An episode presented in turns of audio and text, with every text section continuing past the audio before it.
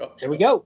Hey, what's up, guys? Welcome back to Turn Back the Clock, episode number 12. My name's Dylan, and I'm joined by Adam, Splendid Sports, my co host, and we have an extra special guest today, Shane, Shoebox Legends. Welcome, guys. How's it going? There you Hello. go. Um, we, we, we had so many people say that we're never watching again unless you have Shane back. So here we are. dude, we need a we need to make this professional. We need to have the pro in town. You know, Yep, he, he makes it legitimizes our show. that's right. Um, so if you guys aren't familiar with Turn Back the Clock, what we do is turn back the clock a little bit. We show some pickups. We show we talk about some things relevant in the hobby or things to come or just topics that we want to talk about. And tonight we're going to do some pickups and then we're going to talk about player collecting and maybe our most we're going to pick top 10 of all the sports that we think are the most collected players and give our opinions on why. And we're gonna we're gonna cover a vast variety of sports tonight. Um, i'm in charge of surfing because i collect surfing cards so i'm gonna be in charge of surfing. And then shane uh, he might have a couple different ones and adam's got a couple different sports too so football basketball baseball um, and anything else they want to talk about but first and foremost let's show some pickups from the last couple weeks um, shane you want to go first Yeah, I got uh, I got three here to show. I'll keep it quick. Um, first one is uh, parallel that I've been grabbing uh, recently. It's the red foil out of uh, Topps flagship baseball. This is the 2023. Got this actually in a on a COMC. Just got my order in this week. These are numbered to 199 every year, and I love the team color match with the uh, the Angels. So I have a little run of, uh, of these going for trout cards.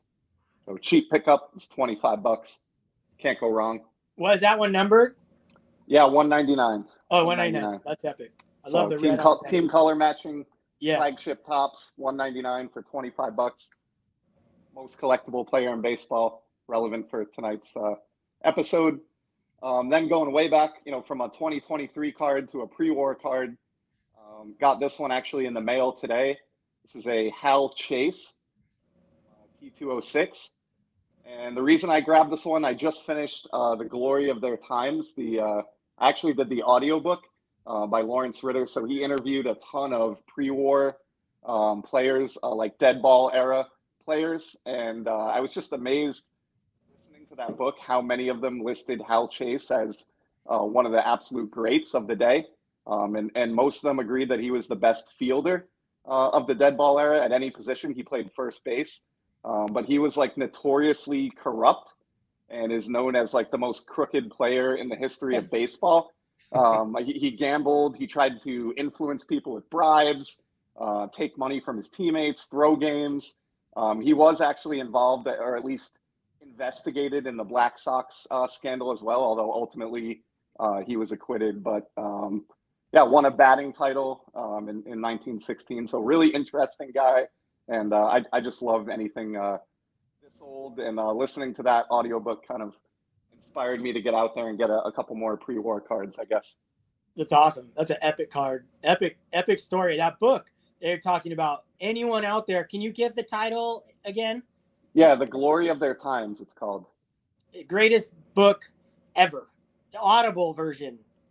Yeah, what's great about it, I've heard you talk about it too, Dylan. But you know, the book is comprised of these interviews that he did, um, but the Audible version is the actual audio of the interview. So you're hearing, you know, guys that played from you know 1900 through the 1920s, just giving kind of cool stories about things that happened on the field, and it, it was wild uh, back then. But I, I thought this was an interesting card, and unlike a lot of the guys from that era, for, for somebody of his skill level, um, this was like a hundred bucks.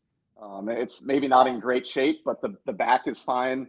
Um, you know, there's no paper loss or anything. So uh, somebody who's kind of got a place like that in baseball history, uh, card that old for a hundred bucks. Um, they, they can't all be good guys. So I, I like collecting kind of the, uh, the, you know, the, the not so nice guys as well. That's awesome. Hundred. And then I got, Jeez. yeah, I mean, you can't beat that. Um, I got one more pickup. Um, I've talked about this guy before, but uh, I kind of became a fan of Rick Wise, a uh, longtime pitcher in the 60s and 70s. because of a game that he had in 1971, I think it was, where he no hit the Cincinnati Reds and he hit two home runs in the same game. It was like one of the best, you know, single performances of anyone in baseball history. And uh, recently I found this, I think I might have shared this with you, Dylan, but got this uh, PSA authenticated PSA DNA uh, autographed version of his uh, shared rookie card with Dave Bennett out of the 1964 Topps release. So nice, you know, ballpoint pen auto there, and it's it's a quirky player collection. You know, just from him pitching that one game. But I enjoy collecting them, and this was twenty dollars and fifty cents. So just can't beat the price and a cool item for the collection. That's awesome. Yeah, twenty bucks, three autographs in a slab. Like it's wow. basically they hand, basically they paid you to take that card. It's amazing. That's it. Uh, awesome pickup, Shane. Uh, Adam, what do you got for us? So I figured since this, this is episode 12, I got to show some Tom Brady cards. Um, you know, with Tom Brady, his he has so many cards and so many expensive cards that as a player collector of Brady, you're never going to get all his cards. You're never going to complete like a run of all, even his rookie cards or any like anything like that. Um, so I try to find like little mini runs within his cards that I can uh, complete and one of them is uh, there's an insert. Are you guys familiar with Hobby Masters? It's a Topps insert. Um, he, he's he's only in um, three of them that I know of. So I I completed recently the run of the three cards. Really cool looking inserts. They're not numbered or anything, but um, here's the here's his first one. Look how sh- shiny wow. this card. Wow. This is from 2002, and um, wow, look at that thing. It looks even better on the screen here than it does in person. Uh, so Early I got his career too. They got these for baseball too. Um, you know, I, I, again, I don't know a ton about the insert, but I just know he, as far as like on his checklist, he only has three of these. So now I have all of them. Um, and here, here's the one he had from 2006. Look at the designs. So these were, yeah, just Topps, Topps inserts. And this is his last one in 2007. This was the hardest one to get for some reason. Ask, are these are these tough to find, or is it the condition that makes them tough? Yeah, they're they're and, since they're not serial numbered, they're not. Yeah, they're not like super rare. Um, but yeah, like uh, they're all. I'm try. I tried to get them all on PSA 10, which I did. So that's an example of um, grading, creating scarcity, and making it a fun chase. But yeah, you could you could find um, you know raw copies or lower graded ones pretty. I think pretty easily. But the the PSA 10s are tough. I think on this 2007 there's only two tens. So wow. Yeah. And not a ton of the other ones either. So for whatever reason, I don't know. You know, it just maybe because of the, the foil or the way it was designed, it just doesn't grade well. So uh got all three of those babies now. Nice. Dude, that's insane. I remember all those old inserts, and uh, you know, when we were pulling packs back then, uh, the inserts were like they were nothing. I remember just like throw them on eBay, two bucks, two bucks, two yeah. bucks. And they're so collectible. I know Kobe's inserts from that era are like ridiculous from the 97s and, you know, 98, 99, 96. The inserts are crazy money and the common insert. They're not like rare. There's like one in every pack or one in every two packs of certain players. It, it's fun to see those being collected now. And in slab, they look good. And, and it, like you said, you you get the chase the grade gives it the the rarity of it, which, which does make it fun as a collector if you're into that type of thing. So really cool, awesome pickups. Is that all you got? Yeah, just those three. All right. Well, I, I got three as well, and then uh, one one of these just showed up today, and I actually purchased. I I, I watched a game where uh, right after they announced that Shohei had 500 Ks and 100 home runs, and he tied Babe Ruth and I hit up Shane, Shoebox Legend, and I go, dude, I hope they make a card, uh, Topps Now. I never bought a Topps Now the next day before um, of that moment, and they did. And so I bought five of these, and they literally just arrived right before the show. And I bought one for Shane specifically. So that's pretty cool. He's on the show, and I get to send this off. And just a really cool, awesome combo card. Um, spectacular. And I missed. He's bound on a couple Babe Ruth cards. I think rookie too. I missed those ones, but I, I wanted to get this one. Um, I'll probably send. I'll probably look through these in the scope and send them off to get a couple of them off to get graded, um, just to have in my collection because I'm crazy like that. Are you Um, saying? Wait, hold on. Are you are you now setting the precedent that any guest who comes on our show here gets an Ohtani card or a Babe Ruth card or both? Is that what you're saying? I don't know about that, but we might work something in the future. That'd be awesome. Uh, next card is so I told everybody that I hadn't bought a card since May 4th. I broke it. I broke down and I bought one card. I was just on eBay. I was listing a bunch of stuff. And then I was like, well, I'll just look. And it happened to be ending. And I looked for this card for years and years. I've never owned one. And I bought this. I won this for $50 and this is Hank Aaron, and it fits my criteria perfectly. A beautiful 1962 Topps All Star Hank Aaron card in an SGC four, um, pretty much perfectly centered. It looks really, really nice. The back's really nice. I haven't even read the card. This showed up in the mail today as well, so I'm still gonna hold off on buying cards. But you know, I, I just I was listing a bunch and I sold some. So like, oh, take a peek, and and there you go. And I found one. Another card I've had for a while. I don't think I've ever shared it, but it, it ties in double with today. And this is a Mike Trout 2022 Topps Rip. It's a Rip Tide, and there's a wave in the back. So this goes along with my surfing theme of today and all the great surfers that I'm going to talk about. And Mike Trout, probably the most collected ultra modern or player who's still playing the game um, today. And this one is numbered to 30. I think this was $20, just an eight. I, I don't know what it's worth. I just wanted it because it was awesome wave, really cool card for my collection. Um, so those are my pickups. That's a Right. perfect card for you. That is like a Yeah. the- the- that card made for you right there. Yeah, I agree. I, I just I, I had to have it. I was so stoked. Um, uh, all right. Well, without further ado, let's go into it. Who, what sport do we want to start off with? Yeah, let, let me start with this because th- this was kind of my idea that for this episode, this topic. Um, I, I've always found it interesting to like think about. I think we know a lot of them, but um, you know, who are the most collected players? So, like, if you were to somehow get everyone in the sports card hobby together and you polled them, and you all the player collectors, uh, and you said, who do you collect? You know, who would be the most in, in baseball, basketball, football for, for me?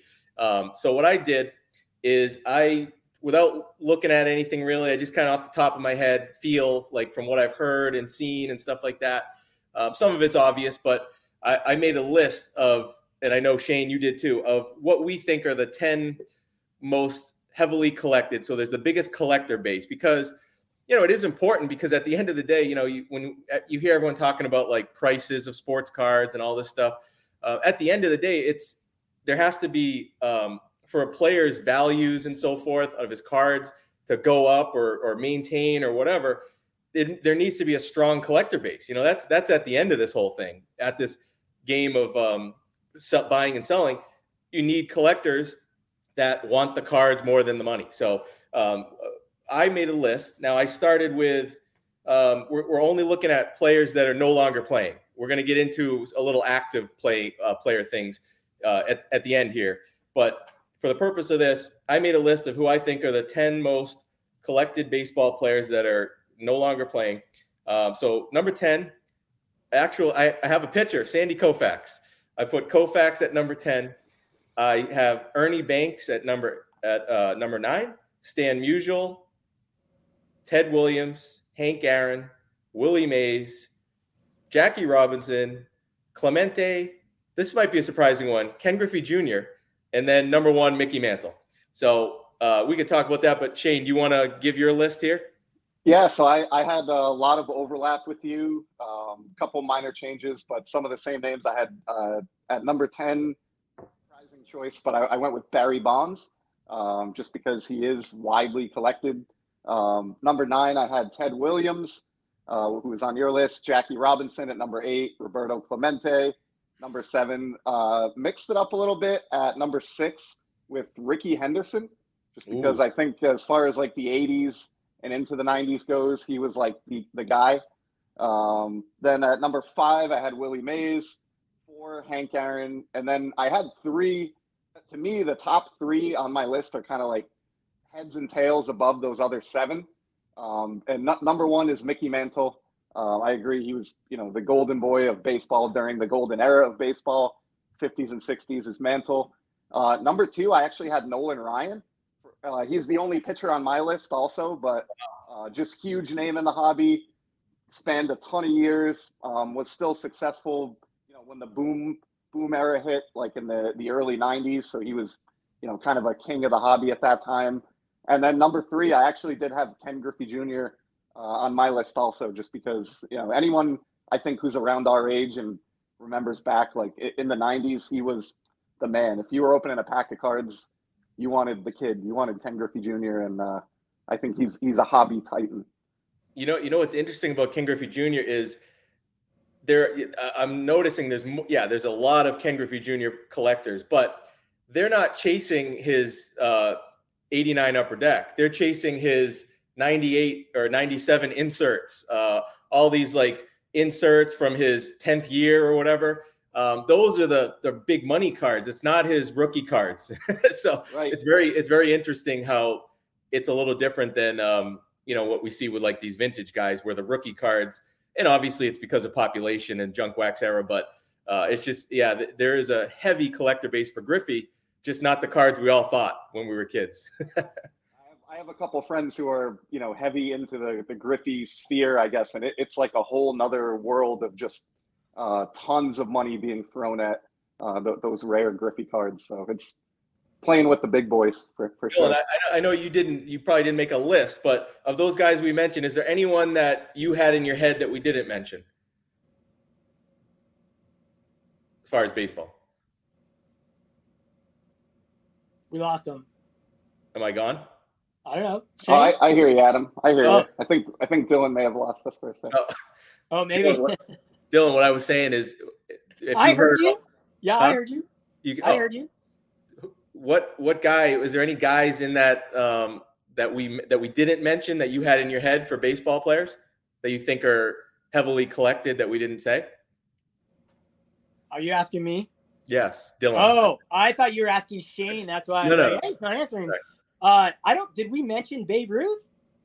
No, that. But I see. I thought about adding him, uh, and he might be in this list, but his cards are so expensive. he doesn't have a lot of cards and are so expensive that yeah. I don't think there's as many people that want to go down that. I mean, they want to, but they just can't. You know, they can't go down that route. Yeah, I, I feel like those guys are. I don't know. I don't know. It's kind of hard to say because with them printing all the new stuff of Babe Ruth and stuff, I find myself being attracted to more Babe Ruth's cards. Like a lot of the refractors and numbered cards, I've told myself so many times, like, man, I really want to start collecting all those numbered Babe Ruth cards that are printed today, the refractors and stuff. So I do think that there's going to be, you know, I, I, know there's guys out there doing it. Um, I'm sure, you know, yeah, it's tough to collect Babe Ruth, but I think it would be really fun to collect modern cards of Babe Ruth as well. So, and I and I can find I could totally see myself in the future buying buying them and going down that rabbit hole completely. So, and kind of the next step on this, um, and obviously in the comments, you know, guys, let us know if, who you think, you know, what your list would be or, or whatever. But um, I kind of wanted to take it to the next level, which is Shane. What what do you think is like? What's the biggest factor that goes into someone becoming heavily collected? A player is it on on his career? Is it um, the era that his cards were printed in? uh, playing days cards. Uh, what do you think is like the biggest factor, or at least some of the factors that go into that? Yeah, you touched on on two of them. Uh, I actually think the career is is one of the least important. Like, obviously, ironically, uh, you're not on this list if you didn't have a great career. You're not going to be one of the, the most collected guys unless you were a great. Um, but not all greats are on the list. Like, look at you know Eddie Murray or um, players like that, amazing players. And like as far as the hobby goes, nobody really cares. So I think uh, maybe it's charisma, and I think the era that you came up in, uh, like Mantle, benefits from being, you know, the golden boy during the at, at the inception of Topps as a brand. Uh, all those great 50 sets and kind of that old Sandlot style or feel of baseball. Like he's the name you think of. Uh, when you think of baseball history. So he really benefits from that. And I think Griffey, the same thing. You know, he he's a, he's an amazing player, 600 home runs. Um, you know, he has that charisma, which I think is another another thing that you need. Um, if you just quietly kind of go about your job and and do a great job, I, I don't know that that really gets you noticed in the hobby. Um, but also just the fact that he broke out in '89 uh, as the hobby was breaking out, and he had that upper deck rookie, and he was like associated with that hobby boom, and I think he did benefit from that. So I think era uh, matters as well as the, kind of that it factor uh, that certain athletes have, where they almost like transcend uh, their sport or just become like a celebrity uh, beyond you know whatever sport they happen to play. Yeah, uh, like I think the team, the team and city you play in too. Uh, like even a guy like I, I, mentioned, Ernie Banks. I know Dylan, you love Ernie Banks cards. Probably, maybe your favorite guy to collect. Um, he played for the same team his whole career. The Cubs, uh, great fan base, great history in that team. So um, I think that that plays a big role, especially with the vintage guys. You know. Yeah, and big big market teams too. Like you know Harmon Killebrew played his career in Minnesota, and he just didn't get the attention. Versus like a Willie Mays who played in New York and San Francisco, or you know anybody on the Yankees or or even Red Sox. You uh, Dylan, do you want to bring up? Uh, so I, I thought as kind of a next step. Uh, it, now this isn't going to obviously tell the full picture or anything, but it's a it's a piece of information that maybe can give a little um, insight into what we're talking about. So I thought uh, I, I, shared the PSA set registry um, list of of most collected player sets. Um, so if yeah, you want really cool, yeah, let's pull that up. That was awesome. Because obviously, a very very small percentage of the hobby collects, um, you know, just graded cards. Uh, some collect maybe some graded cards, but there's a lot that don't collect graded cards that don't, and and even if they do, they don't do the set registry. Very small percentage do the set registry, but this does give, I think, a little insight. Um, so yeah, what we see here, guys, is uh, they break it up into you know 70 and back, 1970 and back, and then um, modern players. So as we uh, thought, not only Derek, is Mickey Mantle the Derek, top guy, but he has he has two the two top sets in the registry. His basic set and his basic top set are number one and number two. Wow, you know what surprised me? We no one talked about Derek Jeter. Right. That's a good one. He's on. Yeah, that that kind of should have been a no brainer for us to think about. Thurman Munson, that surprises me right there on the modern side. You guys see any other surprises? Al Kaline, you know, that's kind of a surprise. He's on the list, but he was, you know, he played for. Did he play for the one team the whole time? Yeah. Uh, yes, yeah, he played. Yeah, oh, you're saying Kaline? Yeah, yeah, it was the Tigers. Yeah. Yeah. So that that makes sense. Guys that like that kind of that that solidifies you, in my opinion. Shane, you nailed it, man, with Nolan Ryan. That was one that, like, yeah, I, I, a, I, thought of him, but I didn't think he would be that. He is really highly collected. Yeah, he. I think he, he had the benefit of playing in four different decades, and you know, even though he was kind of an old man by the time the, the boom era came around, he was still pitching no hitters. Like I think he pitched his sixth and seventh no hitters like after the hobby exploded. So he was still like a, a super relevant name. When I was a kid, he was like the guy, uh, you know, early 90s. You know what? You know who else um, really jumped out at me that I didn't really think of is Roger Maris. Roger Maris is up yes. there with Ted Williams, uh, ahead of like Kaline and Brooks Robinson. Um, some of these guys have multiple sets, but it's just it was interesting how high up Roger Maris is, a non Hall of Famer in that collecting list yeah, insane, right? I mean, it's just because the history and all the movies have been about Roger Maris. I mean, if even if you never don't know baseball, I feel like you know who Roger Maris is, just like you would know who Mickey Mantle is. Kind of, they those two guys to me go hand in hand, even though they didn't I, play together for that long. Yep.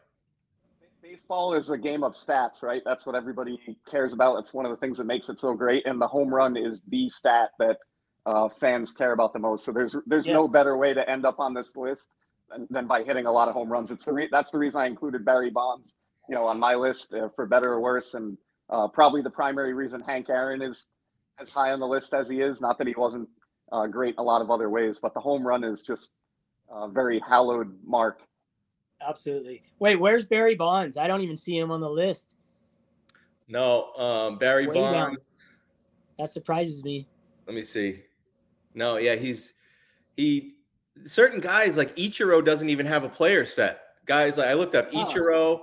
Uh, Pujols, barely any anyone collecting them on the registry. So, you know, I know they're they're a little newer, but yeah, there's not a big collector base for those players on at least on the registry. I mean, it's generational. I mean, you, everyone talks about generational guys. You, Ken Griffey Jr. That's all. When you come up to bat, when you're playing wiffle ball at home, my generation. I was born in 1980. All the way, you know, we were. I was Ken Griffey Jr. You know, nine years old, ten years old. I'm I'm Ken Griffey Jr. up to bat, even though I was right-handed. Um, I was never Juan Gonzalez or I was never Barry Bonds. I was Ken Griffey Jr. Uh, I think the guys playing, the kids playing now, are probably want to be Mike Trout. They come at the bat, they want to be Mike Trout, just like everyone wanted to be Mickey Mantle back in the day. I think that goes a long way. You, you know, obviously, I mean, stats are king, and those guys were the best. Ken Griffey was the best, Mike Trout was the best, and Mickey Mantle was, you know, arguably the best for a time. So, And and just best in the hobby, you know, the the hobby loves them the best. Yeah. So absolutely. I guess next next question before we can we could move on to a different sport after this, but who do, who do you guys see that's playing right now? You mentioned Trout. Uh, I see a couple other guys on this list. Juan Soto has um, you know a decent amount of people putting his registry together. Um, Aaron Judge. Uh, do you see, or is there any? Or obviously, Ohtani's up there with 140 set people building a set. Um, who do you think you know after their careers are over? that is playing right now will be in the conversation? I think Ohtani is going to be in the conversation. I think he's going to be. I think he's just building. I mean, if he he's young, I think people forget he's not 35 years old. He's young, and everyone just like gave up on him after he got hurt after his first season. The guy's a fit man. He's not. Even if he gets hurt again, he's to come back again. And if he gets hurt again, he's to come back again. He's not even close to the end of his time. Um, he's too good of an athlete. Um, unless something tragic happens, he I think he is to be one of the most popular players to ever play baseball when his time is done. I just the way he plays it and the way he's bringing, um, you know, just everyone together. It, it's just a phenomenal thing to see. I think he's going to be the most collected player after Mike Trout, and he might even surpass Mike Trout when his career is done.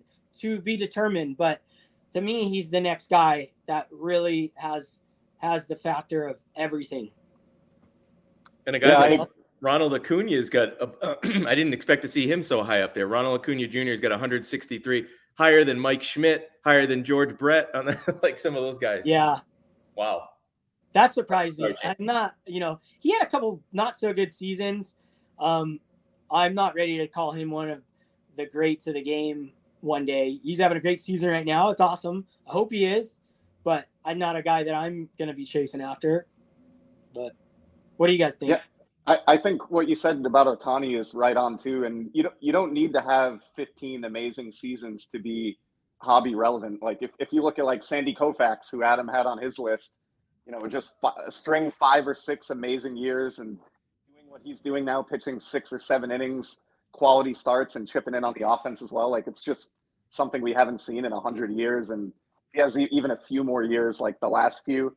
Um, I think that's probably enough to cement his legacy. He has the international appeal um, as well, and you know, Topps I think recognizes that too. Like in the 2022 set, they made him the first and last card on the flagship checklist, and I think that's the first time that's happened since uh, Ted Williams in the 50s. So they clearly recognize like the value of his brand and kind of what he brings to the game as far as popularity. So I think you know it's it's his to lose essentially as far as being hobby relevant. It's so hard to predict too in the, in the future, uh, especially with active players, because if you think about like if someone's going to play or collect somebody, um, you're you're essentially attaching yourself to that player, um, and and you know you're building a huge collection, and maybe you're displaying it on your wall for your family and your friends to see and everything. Um, so there's so much more that goes into player col- being a player collector of a player uh, than just um, their stats. It, it, it's like how cool are they, right? Like how proud are you to say, yeah, I have I made the whole run of player X, uh, and here they are. You know, so I think that's a lot of that is the um, with Barry Bonds. I mean, there, there's there's not as many people as there. Probably, I mean, I guess I, I wouldn't say should because it's subjective, but based on his career, right? But like based on what his steroid use and all that stuff, there's just not that many people that want to say, "Hey, I'm a Barry Bonds collector, and here's all here's all his cards." You know, combined with the fact when his cards came out, obviously. So yeah, it's pretty polar polarizing to be a Barry Bonds collector. It's tough. You take a lot of heat for it, um, undeservedly so, because you're just collecting cards and you're collecting the memories of him coming up the bat. And every time he came up the bat, he was hitting a home run in that 73 right. home run season. It was it was spectacular to watch. Yep. So, you know, it, it sucks that people take heat for collecting him. He should be collected. Um, I'm not a fan of him going into the Hall of Fame. I don't like people who cheated. Um, if you cheated in school, you fail. Um, you don't pass. You so that's my stance, but it doesn't mean that he shouldn't be collected and celebrated as a baseball player. And if he makes the Hall of Fame, that's awesome. I, I have no problem with that. Um, I, yeah, I feel bad for you know like A Rod. Like no one collects A Rod, right? He's like a fire you don't want to touch. For a lot more reason, I he's he's pretty disliked, which is pretty fascinating to me as well. Incredible player too. Um, so, uh, I, I had one more one more uh, point on Trout that I think is kind of cool. Like I, I put him on on my Mount Rushmore. Like if I had to pick four baseball names in the hobby, it would be it would be my top three from my list Mantle, Ryan Griffey, and I'd put Trout right there. And what's cool about those four guys together, if you think about it, Mantle, you know, has been with Topps since the 52 set. He played all the way through. He, he was still in like the 68 set when Nolan Ryan came into the league. So there was bleed over there. And he kind of hands the torch over to Nolan Ryan. Nolan Ryan lasts all the way, you know, into the 90s. He's still in the league when Griffey comes into the league, kind of passes the torch to him. And Griffey's career actually went all the way until the 2010 season. His last card came in 2010 Topps with the Mariners. And then the very following year, Mike Trout's rookie card comes in 2011 and kind of continues that on. So if you take those four guys as like a face of the hobby, they actually bridge from the very first Topps set in 1952 all the way to 2023 Topps and, and beyond, uh, just with those four guys. And this is why we brought Shane on the show. right there. Just show us what's going on. That's spectacular. I never looked at it like that. Never thought of it like that. So cool. Imagine displaying all four of those cards. Bang, bang, bang. That's that is awesome. Yeah, really big cool deal, big deal, Shane. But what do you know about surfing? Yeah, that's what we're topic. doing. Let's go, right. let's go surfing next, Dylan. All right, let's go for surfing, guys. Now I'm not going to do a top ten. I'm going to talk um, I want to do a personal video on surfing, and I'm going to do that to explain surfing. But I'm going to talk about a few guys that are the greatest surfers and mean the most to the surfing world. Um, and this is going to be for guys who were in the past and girls, and guys who are still surfing and girls who are st- still surfing now. I have a few cards to show. It's not easy to find surfing cards. They're quite expensive on eBay because there's they're just hard to find. Um, I'm hoping to come across some at the national. I'm gonna reach out uh, with some help, um, asking guys to look for them because I don't think people have them that high of a price when they're in the flesh. Because most people don't even know who they are. Um, I'm hoping to pick them up, but I'm gonna talk about a few of them. Put myself in solo mode. First, first guy is the most important person in all of surfing history, and that is Duke Kahanamoku, right here. And this is his 1933 Sports King, and he was a gold medalist in the 100 meter meter freestyle in 1912, and then 1920 one a gold medalist in the 100 meter freestyle. 1920 again, he won. He was the four by 200 meter freestyle gold medalist. Also won silver in 2012, silver in 2024. Um, just a spectacular swimmer. But more importantly, he's the godfather of surfing. He is the king of surfing. Everyone knows who Duke is. If you go to Hawaii, you'll eat at Duke's restaurant. Um, he he brought surfing to the masses. He came over to California and showed, you know, Californians went over to Hawaii and showed them how to surf. And this is him right here, way back. a legend in surfing, and there is no surfing without Duke. And what a great humanitarian, very good human being. Um, so I'm looking to collect a lot more of these. I bought this years ago over here at a card show, probably five or six years ago, um, for like 250 bucks back then. I wish I would have found more. Um, they're just really hard to find these any of his old cards. Um, so Duke, the king of surfing, no doubt about it. He's the man. And then I also got this right here. This is from the National in 2006. Nate Topps 805 401 or 1985 401. Nate sent me this card, and this is just an awesome card of Duke right here. Um, the next guy, the greatest surfer to ever live, as far as records go, ability goes, and this guy transcends. He is the greatest athlete to ever live on the face of the earth. And you can quote me on that. That is true facts. He's better than Michael Jordan, better than Tom Brady, better than anyone in history in sports. This guy has won 11 world titles. He's 51 years old. He's still on the tour. He's means he's on the tour with top 30 guys in the world, still beating guys that are 17. He's he's probably into his last year here. Um, and that is Kelly Slater. 11 times world champion, three time triple crown. He his first world title was in 1992. I was 12 years old. His last world title was in 2011. And he's also pretty much a professional golfer. This guy is the greatest athlete to ever live. Um, look at look. I, I dare you look up all his stats. Um, look at him as a man. He is an athlete. You put that guy on the basketball court, he will go toe to toe with anyone. You put him on the baseball diamond, he'll go toe to toe. This guy is incredible. And surfing is the hardest sport in the world, and that goes without saying. Um, I could go on and on about that, but it's the hardest sport on the planet. So another reason he's the greatest surfer.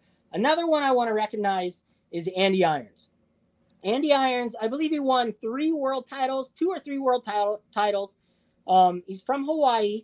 Um, and all these guys, besides Duke, I've surfed with these guys, I've talked with these guys, um, except for Andy passed away um, probably about six or six or more years ago. I, I don't know the date exactly, um, but he was one of the greatest surfers of all time. Um, Andy Irons, and he had a brother, Bruce Irons, who was on the tour. Um, just in, incredible. I'd love to find more of his cards out there. Greatest woman, greatest girl to ever surf in history. Not according to the stats. That would be Stephanie Gilmore, who I do not have a card of. She's won more world titles. But Carissa Moore, in my opinion, I think she's on four world titles. I don't have the facts in front of me on Carissa Moore. Carissa Moore is the greatest surfer I've ever seen, greatest girl, woman surfer I've ever seen in my life. Um, she's unbelievable. She she's gonna keep winning world titles. Um, so Chris Moore, you know, I want to find a bunch more of her cards. Um, like I said, I, I, should keep all these things in my car because I surf with all these people. Carissa lives on a different island, but uh, regardless, everyone comes over and surfs, and I, I, I it surfing's so cool because I you get to interact with these heroes. Um, it's unlike any other sport because there's no stadium. The stadium is the ocean. So you're surfing next to all these people. And and I am personally friends with numerous guys that are the greatest surfers in the world right now on tour. Um, we get to surf with them all the time, and and it, it's just this mutual respect that we give each other in the water. And it takes 30 years of surfing to to gain that respect and that clout in the water. It's unlike anything else. I'll get into that deeper later, but those are my surfing picks. Um, and then guys that are surfing right now on tour probably the greatest technical surfer in the world. His name is Gabriel Medina, and then John John Florence and Filipe Toledo. All three of those guys um, are the top of their game right now, and as good as they're going to get. You know, they're they're just unbelievable. I, I'd say Gabriel Medina is probably the greatest surfer to ever live as far as technique goes. He's better than Kelly Slater ever was, um, because the surfers are getting better but he's on tour with Kelly Slater, and Kelly will beat him in heats. Um, but he's probably the greatest um, surfer maybe ever in history in all types of waves. Um, and then John John Florence, I'd put him number two. Filipe Toledo, uh, number three. So and girls, it'd be Chris Moore, Stephanie Gilmore. Um, third one is kind of a toss up between a bunch of girls. So I'll go into that more on my own channel. But there's your little surfing tutorial. And guys, I'm looking for at the national, hoping to find some cards these these these people. Um, and I need your help out there. Anyone going to the national, you find surfing cards, give me a call. I want to go down that row and find it. So there you go. Is is anyone producing surfing cards now? Like, if you wanted to go get a Gabriel Medina, is there one out there that you, that There- you could get or not? There is a few years ago, um, Panini came out with some stickers in Brazil. They really released. I have them on my watch list. They're not cheap. Um, I just find like they're not cheap because they're hard to find over here. I'm sure if I was in Brazil, they're probably cheap and they're probably everywhere. I don't really know where to go searching for these things. Um, one sticker is going to be like 30 bucks, like a like a soccer sticker, like a cheap soccer Panini sticker. I'm not going to spend 30 bucks for a Gabriel Medina you know, sticker like that. So it, it they're hard to find. Um, uh, so hopefully I get some help out there. Anyone that has any of those Panini stickers, I would love to get my hands on them at the right price. And I think th- this is a great example of um, it. Uh, just because uh, a player is has a lot of collectors doesn't mean their their prices are always going to be like the most expensive either. Or it, it could be.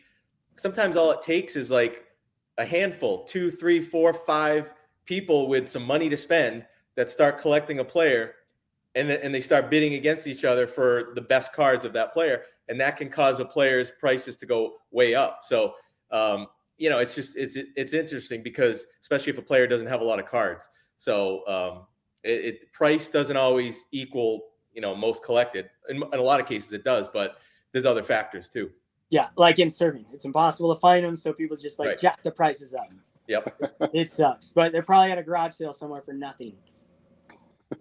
All right. Well, let's go. Um, we won't spend a ton of time on these these sports because you know compared to baseball, there's just nowhere near the collector base, in my opinion, at least, um, from what I see out there. But I do collect basketball and football. I know Shane, you do some of that too. Uh, by the way, uh, before we go into it, uh, Dylan, you really should um, at some point start player collecting Tim Duncan because Tim Duncan's a big surfer. Uh, great, great all-time great basketball player. I did a video on recently. I know you watched that. Um, I was saying how underpriced or undervalued his cards are. Um, so if you ever want to collect a basketball player, I think Tim Duncan. He I forget what island he's from, but he's from an island and he's a big surfer. I did Um, not so know that would be your guy, I think, with basketball. That's why he's so mellow. He, he Yep. learned that in the ocean you can't be a, you gotta be mellow or you're gonna get kicked out of lineup or beat up so you you gotta like you gotta stay in your place there's a Yep. totem pole oh that's really cool i have a huge stack of, of i was going through them the other day i have a huge stack of tim tim duncan cards so Nice. maybe i will All right, so guys, uh, I just I did five with basketball. I made a list of the five off top of my head who I felt like were the most collected. Some are obvious, but uh, so number five, I went with um, Magic Johnson. Uh, number four, Wilt Chamberlain. Number three, Larry Bird, um, and I I'm, one of them. I'm one of those collectors. Uh, number two, Kobe Bryant, and then number one, Michael Jordan, of course. So um, I'll, I'll pull up the registry in a, in a minute here. But Shane, what did you have for the for basketball? Yes, I, I figured I would probably embarrass myself here with basketball and football because I, I only dabble a little bit, but I, I actually had the same top three as you. I had. Jordan, Kobe, Bird. One, two, three. Probably living in New England, Bird maybe is a little higher up than he should be. Um, and then for my four and five, I actually had uh, Kareem Abdul-Jabbar and Shaq, just because he was you know popular during that junk wax era, I guess. and Shaq's a guy who got his cards just got obliterated by the junk wax era. You know, if if if his if if he came in a different era of cards, um, he would be one of the most expensive and and sought after. But uh, yeah, his his rookie cards are like you know mass produced and all that, so that it's kind of like a same thing as like a Barry Bonds without the steroids and stuff. But weird way, it almost it, you could argue it makes them highly collectible because like I'm not a big basketball guy, but I have a Shaq rookie because it cost me twenty bucks, and uh, you know he's a name from the past that I I think was fun. So Great point. All right, so let's just pull up real quick here, Dylan. I uh, I changed it to basketball. So Uh, oh, I got to resort it though. Give me one sec. So this is by most collected. Same same setup here. So um, yeah, we got so like players, vintage players. Wilt Chamberlain, Jerry West, Oscar Robertson, Chamberlain again. So Wilt's got two sets in the top top four for vintage. Bill Russell, uh, Elgin Baylor, Willis Reed, Jerry Lucas. The thing with vintage basketball is there's so few cards for a lot of these players that it's just so different than baseball. There that you don't see um, a big vintage collector base. Uh, you know, because like Bill Russell has three cards for for his whole career oh, that wow. you could you could get like mainstream cards. So right, and you have to open up your wallet to get any of the three of them, right? Yeah, yeah. But uh, if we move over to modern, um, you know, as we'd expect, you got Michael Jordan with the top three sets, and so crazy. the top three sets. LeBron James, no question, um, as an active player still, he will be in this list when he retires. You know, um, as far as collectability, no, I think there's no question about that. Uh, but look at a guy like Ja Morant, modern player who's up there even higher than Kobe Bryant. I don't even know what he looks like. Yeah. Well, he's had some issues lately, but he's a you know a young guy. He's been in the league a couple years, but real popular. Uh, but Larry Bird's up here. You got Dr. J. That's another one I I uh, should have thought about, but Pete Maravich. I think the point with with basketball and we'll see with football too is uh, at least on the registry, there's nowhere near you know the amount of participation in the registry as you see with baseball, as you as you'd imagine. But you know maybe in the future, um, as time goes on, and some of the the people who got in the hobby recently that are collecting modern basketball, maybe they'll make their way back into vintage like a lot of baseball collectors have. We'll see. You know what? People have been saying for, I feel like since I started collecting 30, 40 years ago, basketball's taking over, football's taking over, soccer's the next. It's always going to be baseball is always going to be king in sports cards. I'm saying it here. yeah, it's hard to argue with. I mean, it's got the it's got the history, uh, and and to your point, just because the sport is not as popular, baseball, uh, as far as like what they what people watch. Uh, I, I know you've mentioned this before, but more kids play baseball still. Um, but as far as what people watch on TV and, and so forth, football dominates. Uh, basketball, especially globally, is way ahead of baseball. But um, that doesn't that doesn't necessarily mean it's going to translate over to the hobby as far as collectors. So yeah, um, there's a disconnect there. Let me let me just do uh, football real quick. Pull this up. All right, uh, let me give my five actually first. So with football, football is even harder because it's even it's even less of a collector base than you know, for especially for vintage than there is for basketball. So I had um, for my five off the top of my head, I had number five Jim Brown, who just passed away recently, very recently. Uh, Barry Sanders, I threw in there.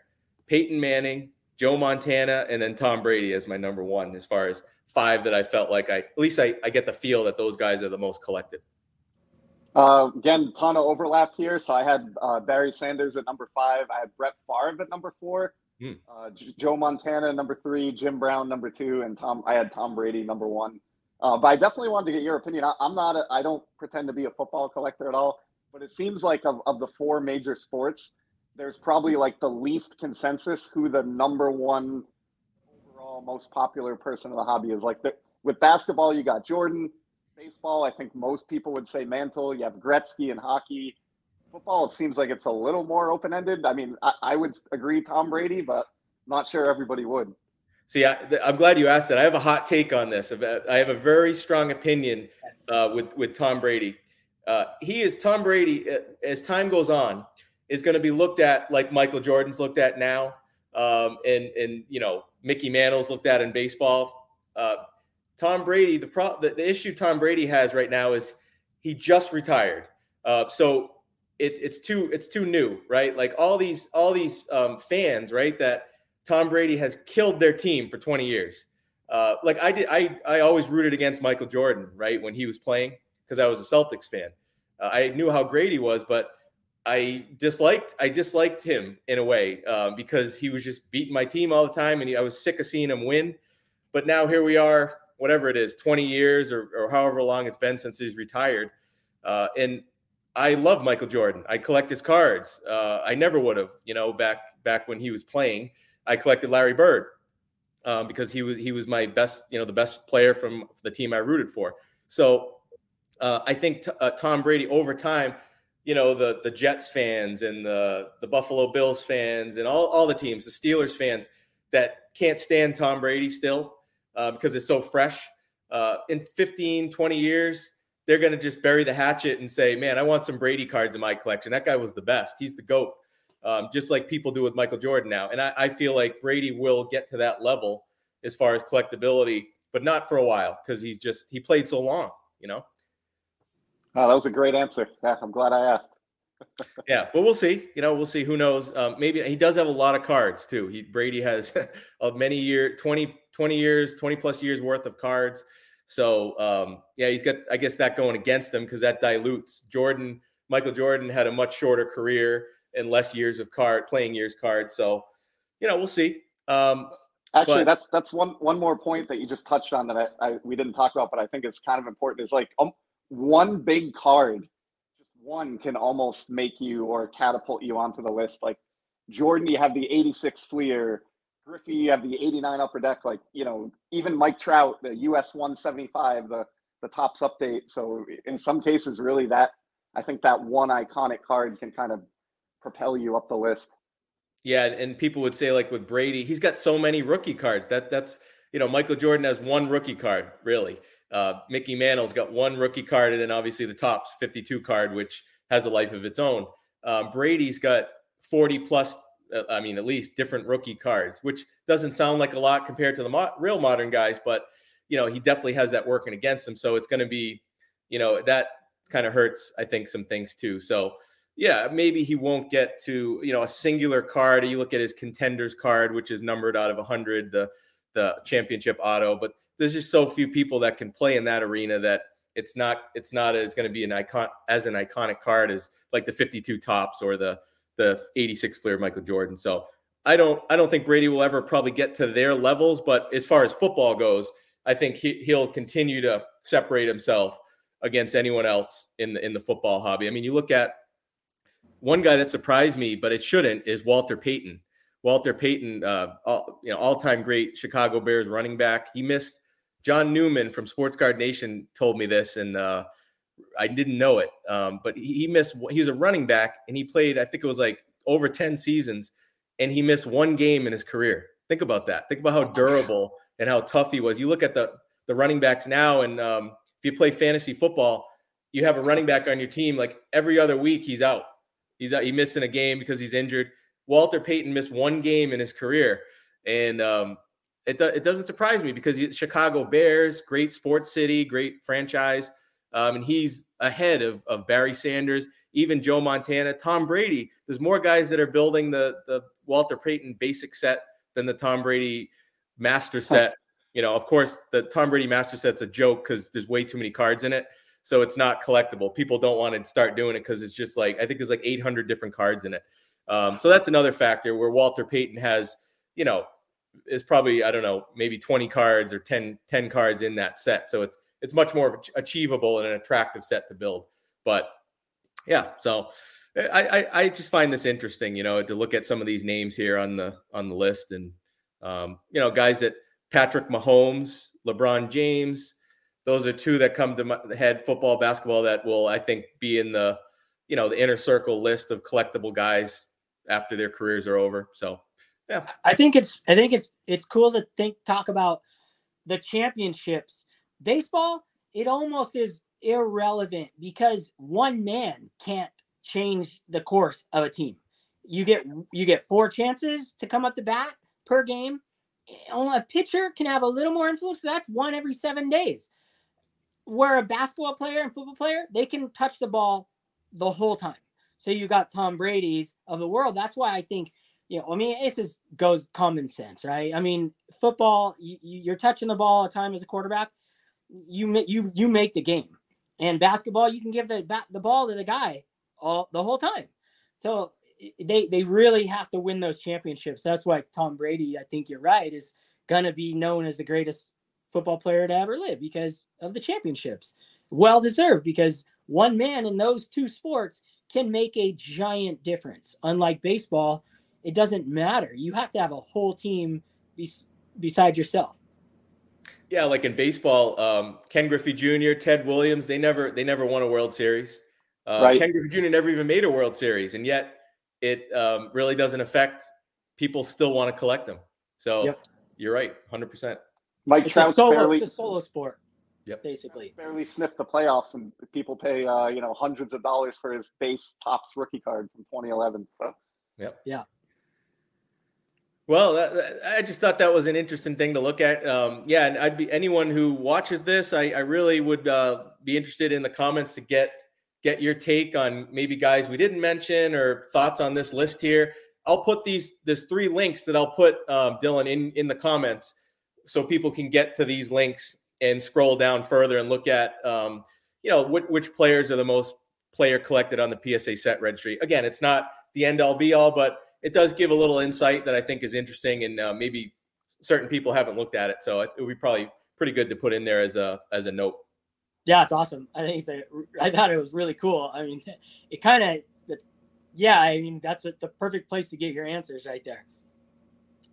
So, dude, that was fun. That was awesome. I that, I learned a whole bunch. I, I know nothing about football and basketball, so for me, you know, I got to learn. And having Shane on here again busting out some crazy factoids. Now I want to like I want to get my Mickey Mantle, Nolan Ryan, Ken Griffey Jr., and Mike Trout rookie cards all lined up. Oh, of course I don't have Mickey Mantles, but at least the 68 and the 68 and get those those cards like you were showing up. That was the coolest fact that you learned the whole night. So thank you, Shane. That was sick. Um, really fun. Any any last words, you guys? No, I think it was an awesome topic. It's it's really fascinating to kind of think about what differentiates somebody in the hobby versus in their sport. And they're they're definitely two different things and a variety of factors that go into it. So I think it's a it's a pretty interesting topic. I really yeah. want a sports king sport kings card now from that set. Dude, they're the best. and the other night they didn't bring the set up. I was like, it's like one of the greatest sets ever made. It's probably one of the prettiest sets ever made. I was, I was just like, come on, guys. It's got all these different athletes, baseball stars. You know, it's got Ruth in it. It's got everybody you need. Oh, it's a killer set. There's actually four hockey players on the checklist, and I, I collected those years back. And uh, I was laughing when you showed yours because I have them in the same grade, PSA four, that you have your your Duke in. But it's just they a killer set. They all come in fours, I think. yeah, that's a killer set. I love the hockey ones. I almost wanted to go after the whole set, but I, I I hit the brakes on that one. I didn't need like a chess all-time chess player, you know. I was like, uh, do yeah, I really need that? And... yeah. Uh, all right, guys. Uh, thank you guys for joining me and, and uh, Shane and Adam. Absolute blast. Thank you guys out there for listening. We really appreciate it. Um, please leave comments, maybe future episodes you guys want us to talk about or show. It's always fun to hear from everybody, and we thank you so much. So uh, that's it, guys. Until next time, double shaka. You. Take it easy.